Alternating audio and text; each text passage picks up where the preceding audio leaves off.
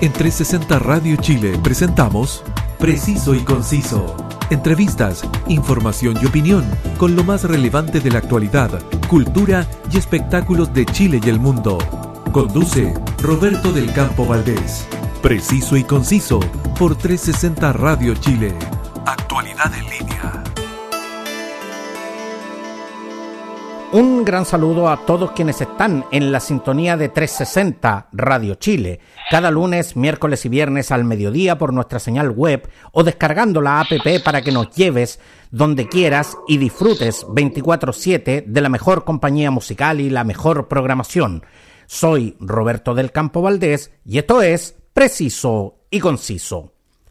El mundo del espectáculo en todas sus formas nos muestra un mundo lleno de luces, brillos, fama y fortuna, que para muchos que vemos esto desde la tribuna de espectadores y consumidores nos resulta atractivo y deseable. Pero cuánto de luz y cuánto de sombra, cuánto de suerte y cuánto de duro trabajo hay tras estas mega estrellas, quien nos va a contar es actriz, cantante, manager, escritora y conferencista, en 2019 publica su eh, primer libro, Los Encantadores de Estrellas, el management de artistas en México. Desde Ciudad de México al teléfono, Bárbara Cosío. Muchas gracias eh, por este contacto, Bárbara, y bienvenida al Preciso y Conciso. Muchísimas gracias, Roberto. Les agradezco mucho la invitación. Yo de verdad te, agradezco muchísimo el hecho que, que, te hayas dado el tiempo de una nutrida agenda que, sé que tienes y además que para mí siempre es un placer poder dirigirme al, a la audiencia del querido México, que es el segundo país que más nos escucha después de Chile. Así que de verdad un, un, gran abrazo porque México es, es un país que queremos mucho acá en Chile eh, por su música, por el cine y, y por esa gastronomía que, que, tanto nos gusta. Así que de verdad, Bárbara, que estamos felices de, tenerte hoy, hoy acá. Bárbara. Eh, Muchas gracias. Tú con, con, tan solo ocho años inicias eh, profesionalmente una carrera artística. Hemos visto a muchos niños artistas que con el tiempo logran convertirse en grandes estrellas y también hemos visto historias de infancias truncadas y un grave daño emocional en pos del desarrollo de estas carreras. Como padres, ¿En qué debemos poner atención al momento que un manager nos ofrezca manejar el potencial artístico de nuestros hijos? Una muy buena pregunta.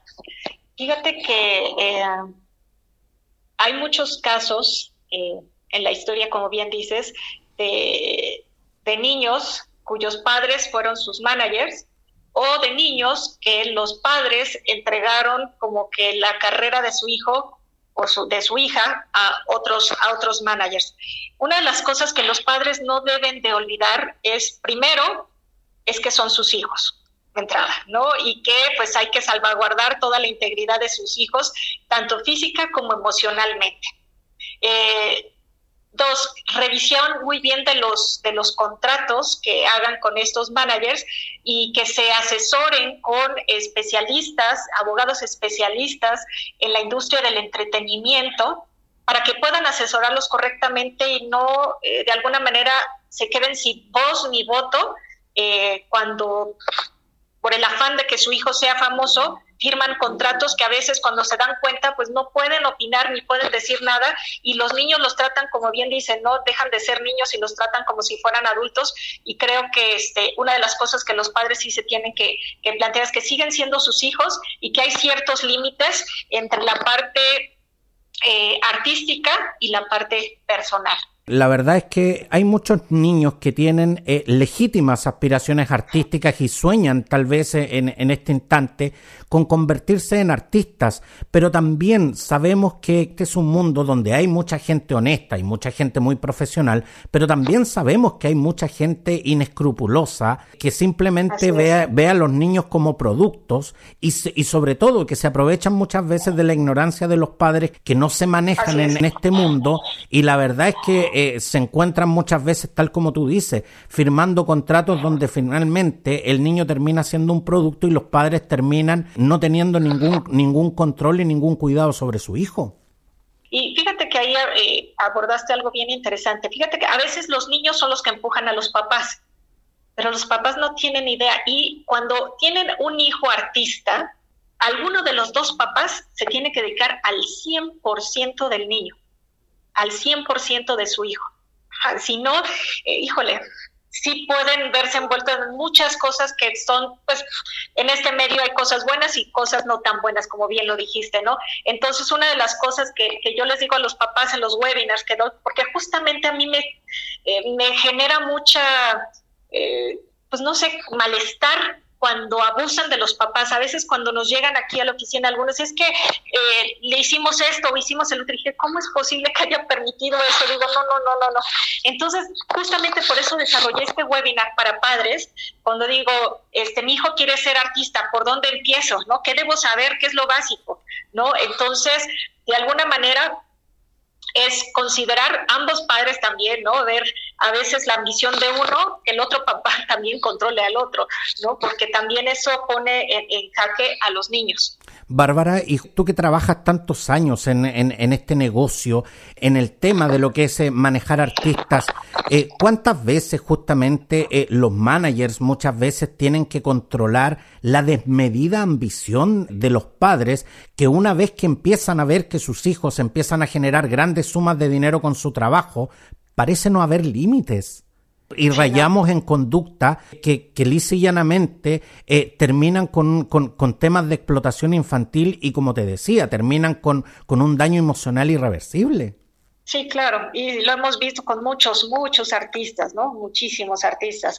Eh, fíjate que aquí es una línea bien delgada, bien delgada porque eh, si bien uno hace un contrato como manager con los padres, porque lo firmas con los padres, eh, donde especificas pues muchas de las cláusulas eh, relacionadas con, con, todo eso, pues sí, también tienen que entender, porque a veces cuando ya empiezan y hay alguien que les ofrece un poco más, ¿no? Como que también a nosotros como, como agencia, pues también con esa misma ambición te quieren dar como una patada, ¿no? Después del trabajo arduo que, que haces con, con el talento, este, pero sí, ¿no? Los papás ven la forma de alguna, de alguna manera por tratar de ganar y de ganar más y de ganar más. Es más, una de las cosas que yo les digo es abran un fideicomiso para su hijo, para que ellos, ellos puedan tener también parte de ese dinero, ¿no? Y como padres también considerar una parte de ese ingreso como padres, o sea, no como padres, sino como parte del trabajo que está realizando el papá, para que de esa forma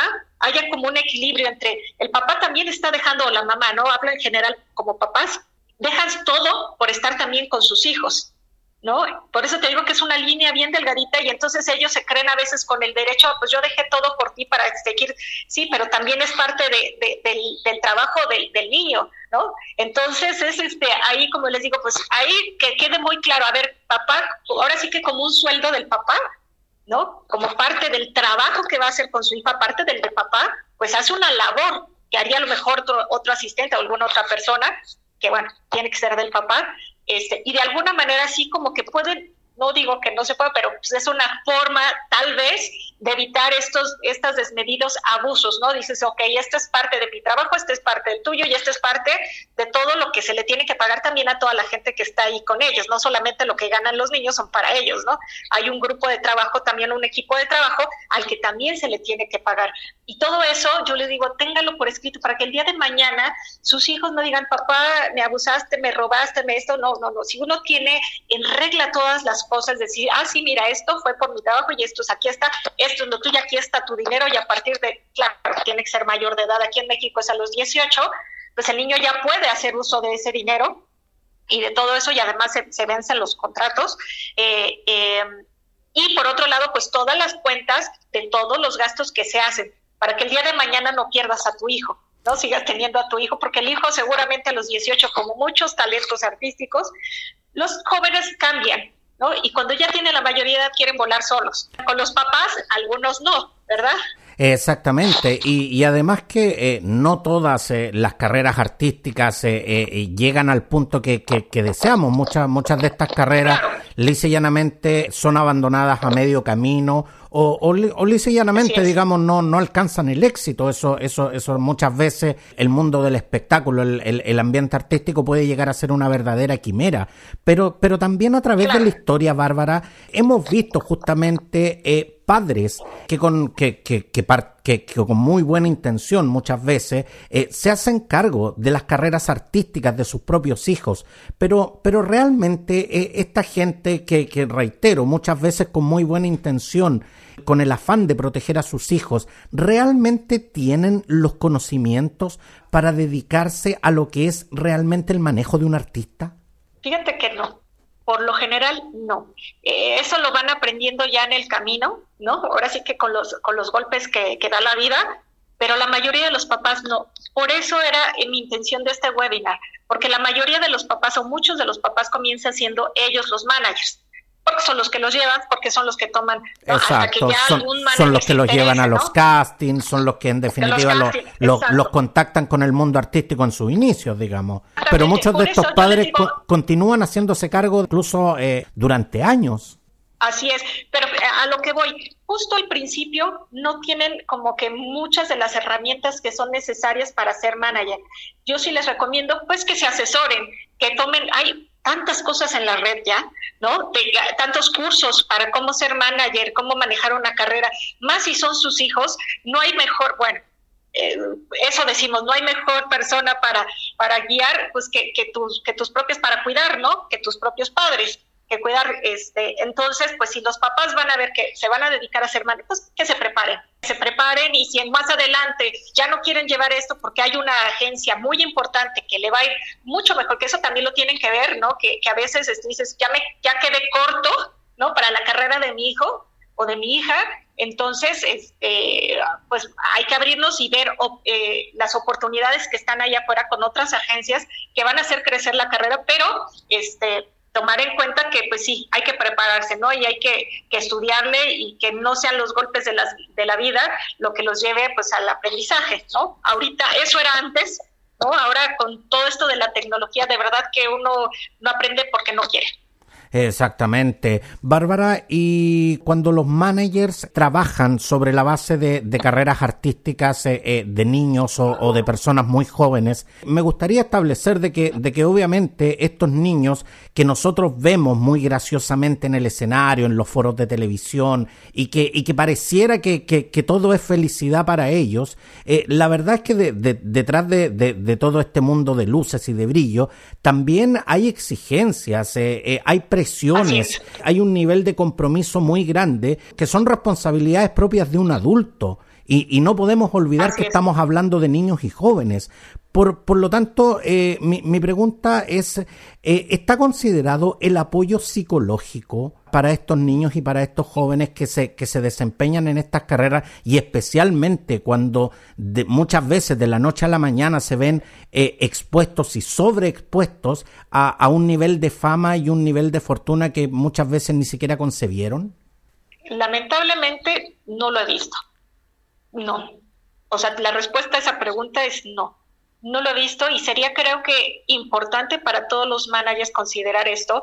Sí se les dice a los padres y a los niños también, o jóvenes, cuáles son, eh, cuál será la evolución, digamos, o los pasos, el proceso eh, que, van a llevar con su carrera y que sepan, ¿no? Que finalmente es, es una carrera profesional, ¿no? No es que están jugando a ser artistas. Exactamente. Sino que eh, eh, eh, es un compromiso que están adquiriendo, en este caso sus padres, y que ellos, pues bueno, están aceptándolo y que sepan, o sea, es importante que ellos sepan qué es lo que, qué es lo que va a conllevar toda esta pues este éxito, ¿no? O esta, o esta telenovela, o este disco, o esta gira, ¿no? Cuántas horas son las que van a tener que trabajar, pero decírselo desde antes y a veces saber si, si están dispuestos a que se, pues, que se haga o no se haga, ¿no? Finalmente.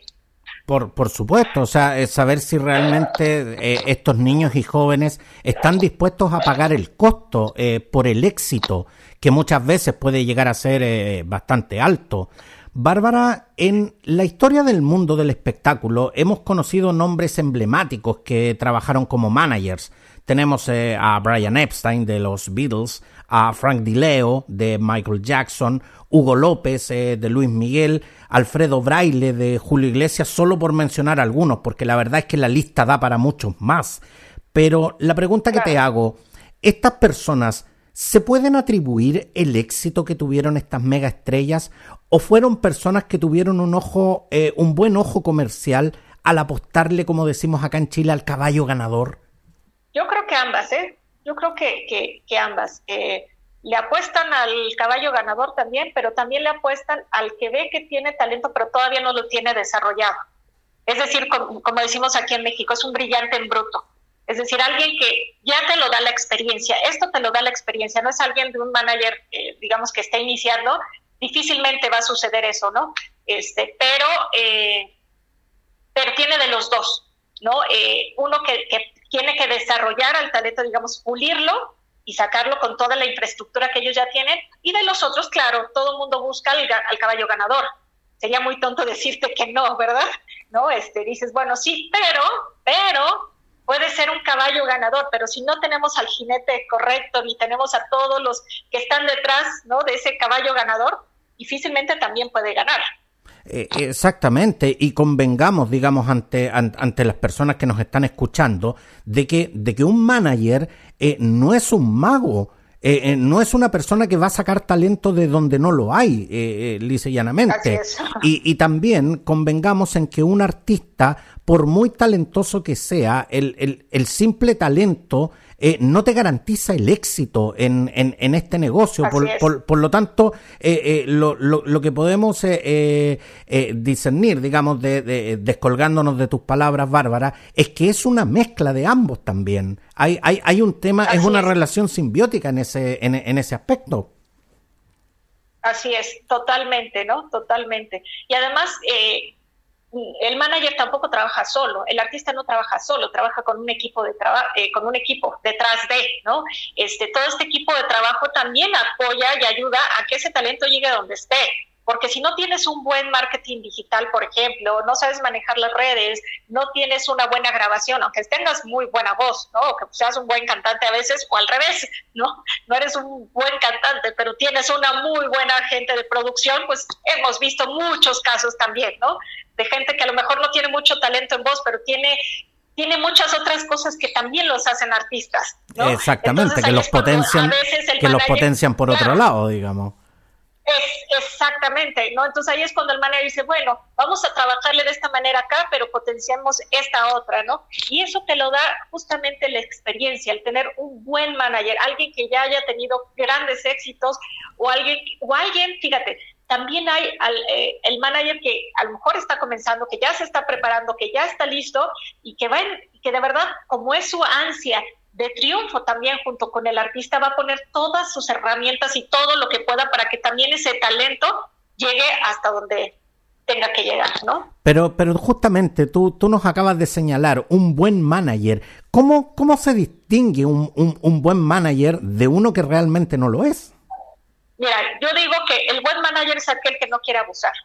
¿Me explico? Es aquel que siempre quiere el beneficio para todos, el beneficio mutuo también para uno, porque uno trabaja para eso. ¿No? Obviamente, ¿no? Pero es ganar, ganar para todos. Cuando la balanza se inclina más hacia un lado, ahí es donde yo creo que ya no, para mí, ¿no? Ya no, ya no podría considerarlo un buen manager en, en el general sentido de la palabra, ¿no? Porque a veces son buenos porque saben dónde colocar, porque saben dónde poner el dinero, porque saben todo, pero también aprovechan eso para su propio beneficio. ¿Me explico? Exactamente. Bárbara, ¿y por qué para ti es importante contar las historias contenidas en tu libro Los Encantadores de Estrellas, el management de artistas en México? ¿Y, con qué sabrosas historias nos vamos a encontrar en sus páginas, Bárbara? Sí, fíjate, una de las cosas que para mí es importante y como todo este acelere de la tecnología, yo no quiero que olvidemos la parte humana no quiero que olvidemos el, el, sentido que seguimos trabajando con seres humanos, para seres humanos, y que trabajamos eh, a raíz de eso, que, veamos que, no necesariamente necesitas, eh, o bueno, en este caso todas las historias, eh, vienen de gente que trabajó muy duro para llegar a donde llegó, ¿no? O sea, eran otros momentos, otras circunstancias, pero ¿cómo fue su evolución? cómo fue, cuáles fueron sus pasos, cómo fue que llegaron ahí, cómo se forjaron y cómo llegaron a ser managers. Y además manejo diferentes áreas del management. porque eso es interesante. ¿Cómo maneja la carrera eh, un manager de actores, por ejemplo? ¿no? ¿Cómo maneja la carrera una persona que maneja cantantes de regional mexicano? Es, el que planteo aquí, que es el homenaje a mi mamá, que es a lo que se dedicaba, la música ranchera, música regional mexicana. Eh, ¿cómo, cómo, cómo es? Si bien quería que, que se, o quiero que se den cuenta dónde convergen todos ellos y dónde hay las diferencias.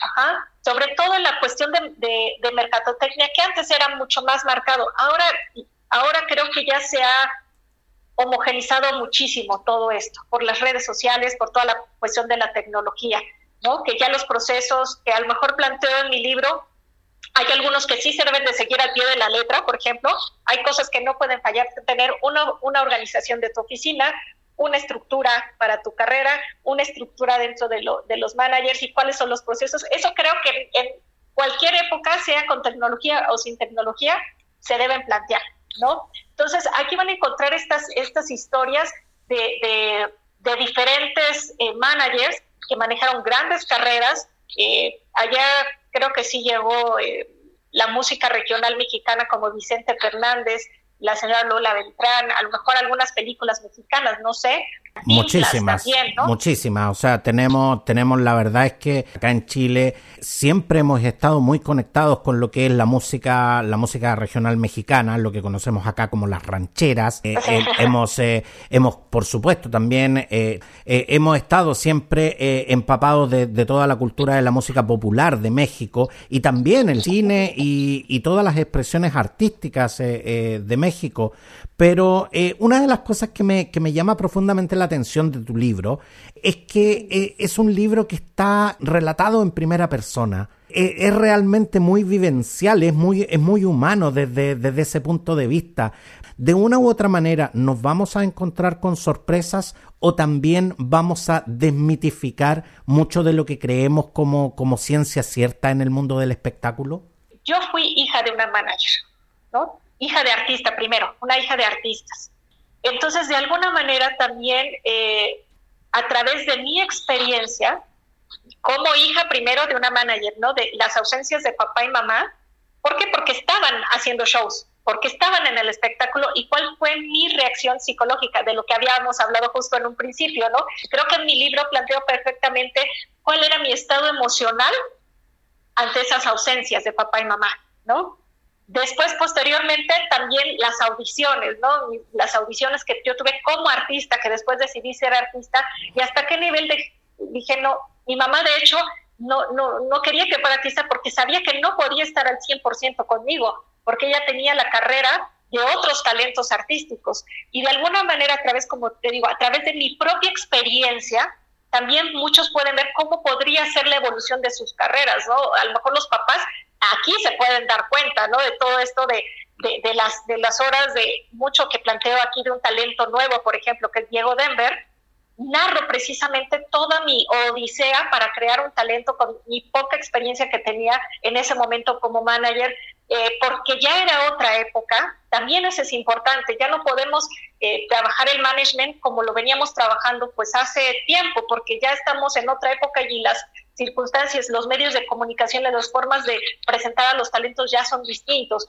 Yo de alguna manera quería ser lo más auténtica posible, eh, que, de verdad eh, eh, conectaran ¿no? con esta idea de qué es el mundo del espectáculo. Sí, a través de ese libro sí se van a dar cuenta cómo es el proceso de un artista, cómo son las batallas, cómo son las horas de trabajo de un manager, sobre todo eso, ¿no? Es reivindicar también eh, la, la, carrera del manager, ¿no? Reivindicar la labor que hace el manager, eh, que no siempre solamente es eh, la parte mala, como decimos, ¿no? De, aprovecharse, sino también ver cuál es ese proceso cuando de verdad quiere un talento y cómo son los pasos. A lo mejor, como decimos, grandes empresas pues les abren ya en ese momento más las puertas, pero todos tuvimos que pasar ese proceso, ¿eh?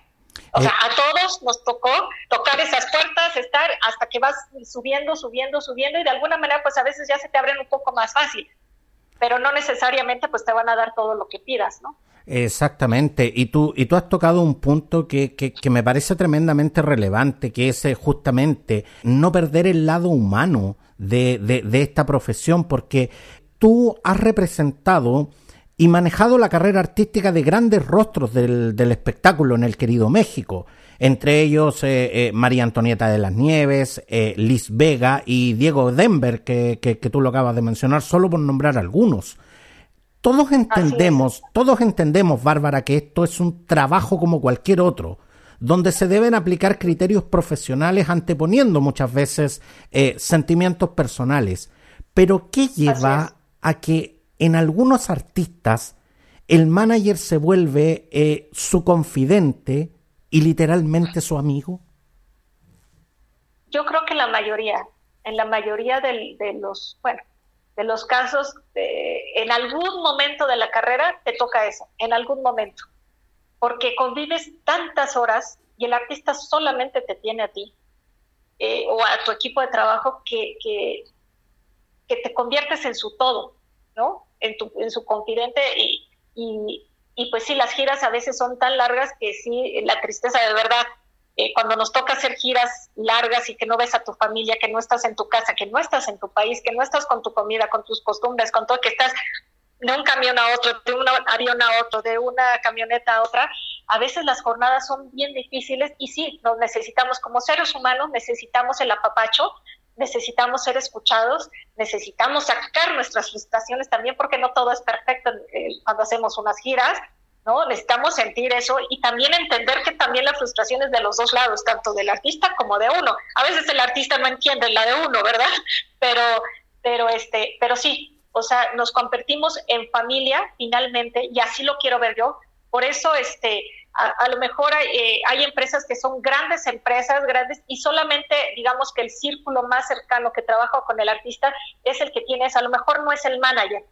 Por ejemplo, hay grandes empresas que tienen, digamos, 10, 15, 20 talentos artísticos y que tienen un manager porque es el representante legal de la, de la empresa, pero no necesariamente ese manager, por ejemplo, es el que viaja con el artista. Cuando estamos hablando de empresas más pequeñas donde los managers se dedican a uno o máximo dos artistas y que yo lo planteo aquí, yo no podía dedicarme a tres artistas porque una de ellas me, absorbía la mayoría de mi tiempo. Yo no quería como que quedar mal con uno o con otro y decidí entonces solamente dedicarme a la carrera de un solo una sola artista, ¿no? Este y ahí entonces sí la relación se vuelve todavía mucho más cercana, ¿no? Muchísimo más cercana. Eh, que cuando tienes mucho más talentos, eh, que estemos hablando de unas agencias muy, muy grandes, pues sí, tienes ciertos momentos con ellos, pero no siempre puedes viajar con todo el mundo, no te puedes repartir con todos a la vez, ¿no? Entonces elegirás a lo mejor el que tenga más, no sé, o con el que te lleves mejor, o con el que tenga más, eh, que tengan la necesidad de que tengas más presencia en ese momento con él, o cuando ya no lo tengas, entonces mandas a, la gente de producción, eh, sus production managers o sus personal managers, gente que va a estar siempre con el artista, que en realidad se van a convertir en esos confidentes, no sé si amigos, pero confidentes sí. A veces la amistad sí dura muchísimos años y creo que eh, todas estas generaciones, por lo menos los que me ha tocado vivir a mí, sí han sido de grandes managers, de grandes carreras, de mucho tiempo de trabajo juntos y eh, una de las cosas que mi mamá me planteó siempre como manager es eh, esta parte, ella prefería siempre quedarse con la parte de, la amistad del artista, que cuando ya no se entendían como manager artista, ella prefería dejarlos libres. ¿No? Ella prefería decir, ya, ya no, ya tú quieres otras cosas, yo ya no puedo dártelas, tampoco te voy a retener, pero sí quiero mantener la amistad. Entonces, es, ahora sí que depende de cada quien. Y la parte humana, esa siempre me la inculcó mi mamá y eso es prácticamente lo que me interesa que también vean en este, en este libro, ¿no? Esa parte humana, esa parte de, compañerismo, esa parte de, unidad, de comunidad, ¿no? Que se, que se plantea pues en, diferentes etapas, ¿no? Del mismo libro. Eh, exactamente, porque de hecho eh, hay mucha gente eh, escuchándonos en este instante con legítimas aspiraciones artísticas que, les gustaría proyectarse en el, en el mundo del espectáculo. Eh, sabemos eh, que hay muchos managers eh, como tú que son de verdad gente honesta y, tremendamente profesional, pero sabemos también que existe mucho vende humo en este, en, este oficio. ¿Qué, ¿Qué es lo que se debe considerar justamente al momento de confiarle tu carrera profesional a alguien? Primero, que vean cuál ha sido su, su carrera artística, ¿no? Su carrera profesional, ¿no? Su carrera profesional. ¿Cuál ha sido eh, eh, su recorrido? ¿Cuál es su experiencia? ¿Quiénes han estado? Que investiguen con esos mismos artistas, que vean, que pregunten. Y si ya hay, dices, si todo es como favorable, entonces sí, como que es, eh, es, es bueno confiar, ¿no? Confiar en esa, en esa persona pero si no, si de verdad no hay, eh, si ves que la estructura, pues que ni existe una estructura, que no tiene una oficina formal, eso es una de las cosas aquí en México que siempre les digo, que exista, eh, que tengan formalidad, es decir, que estén registrados ante eh, la Secretaría de Hacienda, que sea una empresa formal, ya sea persona física moral, ¿no? O sea, este, no importa cómo sea, pero que esté registrado, que tenga una oficina, que tenga, porque eso ya te da una cierta seriedad ¿no? De, la eh, agencia. Exactamente, y un, y un cierto nivel de seguridad también, o sea, no, no podemos, no podemos estar confiando en, en, personas que te atienden en restaurantes o, que te atienden derechamente en la calle. Exactamente, no, eso, no, cuando les dicen eso o cuando son oficinas que, que son eh, de estas, eh, no sé cómo le llamen allá, pero aquí son oficinas virtuales, ¿no? Que tienes tu oficina, pero en realidad es una oficina que cualquiera puede rentar por día, ¿no? Que no es propiamente tu oficina, la puedes rentar por hora, por día, ¿no? Este, por semana. Ahora sí que hay diferentes y tú llegas y pues puedes ver ahí que está su oficina, ya fui, ah, y ya nos vimos, este, y regresas y ya no hay nada, ¿no? Porque pues en realidad nunca existió. Bárbara, sin duda que por tus ojos eh, has visto pasar muchas historias eh, que están plasmadas en tu libro, Los Encantadores de Estrellas, el management de artistas en México, que quienes eh, nos escuchan pueden adquirir a través de Amazon y Mercado Libre. Así como también has visto la evolución de este trabajo a través de los años. ¿Cuál es el perfil que hoy tiene que tener alguien que desee manejar las carreras artísticas de las, de las grandes estrellas? Primero tiene ya que prepararse y que está y que tenga relación con la tecnología. Si no la tiene, ya está fuera del mercado, ¿no? Ya está fuera del mercado. Eh, sí tiene que saber ahora toda esta cuestión de cómo se manejan eh, las redes sociales, cuáles son las redes sociales que existen, cómo manejarlas. A lo mejor no la maneja él directamente, contratas a alguien, pero como decía mi mamá, para saber este mandar hay que saber hacerlo, ¿no? Entonces hazlo primero y después ya lo mandas, ¿no? Entonces, es exactamente igual aquí. Eh, hay, que, hay que prepararse, ¿no? Prepararse y sobre todo en estas nuevas eh, formas de realizar el management que son ya muy diferentes, como bien te decía hace un rato, ¿no?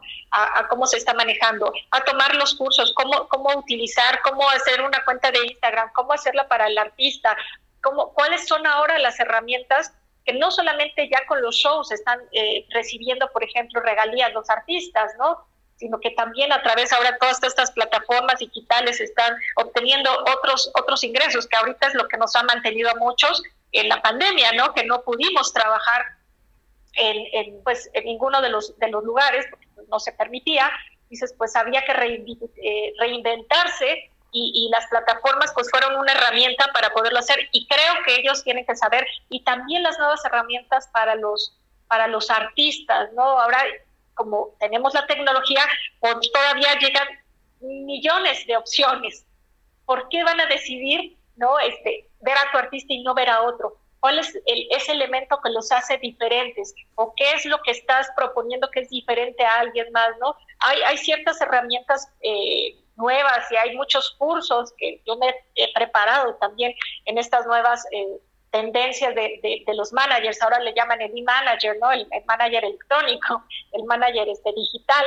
¿Por qué? Pues porque ahora nuestras estrategias antes se basaban mucho en la televisión o se basaban en la radio, que si bien siguen siendo necesarias, eh, también han evolucionado. No solamente ya lo escuchas en radio abierta, sino también ya tienen los podcasts o tienen sus propias plataformas digitales también para promocionar lo que están haciendo, ¿no? Igual que ustedes, ¿no? Eh, tuvieron que evolucionar también nosotros como managers y también los artistas, ¿no? Decir, bueno, pues sí, puedes subir mil cosas, pero pues hay millones de personas que suben mil cosas.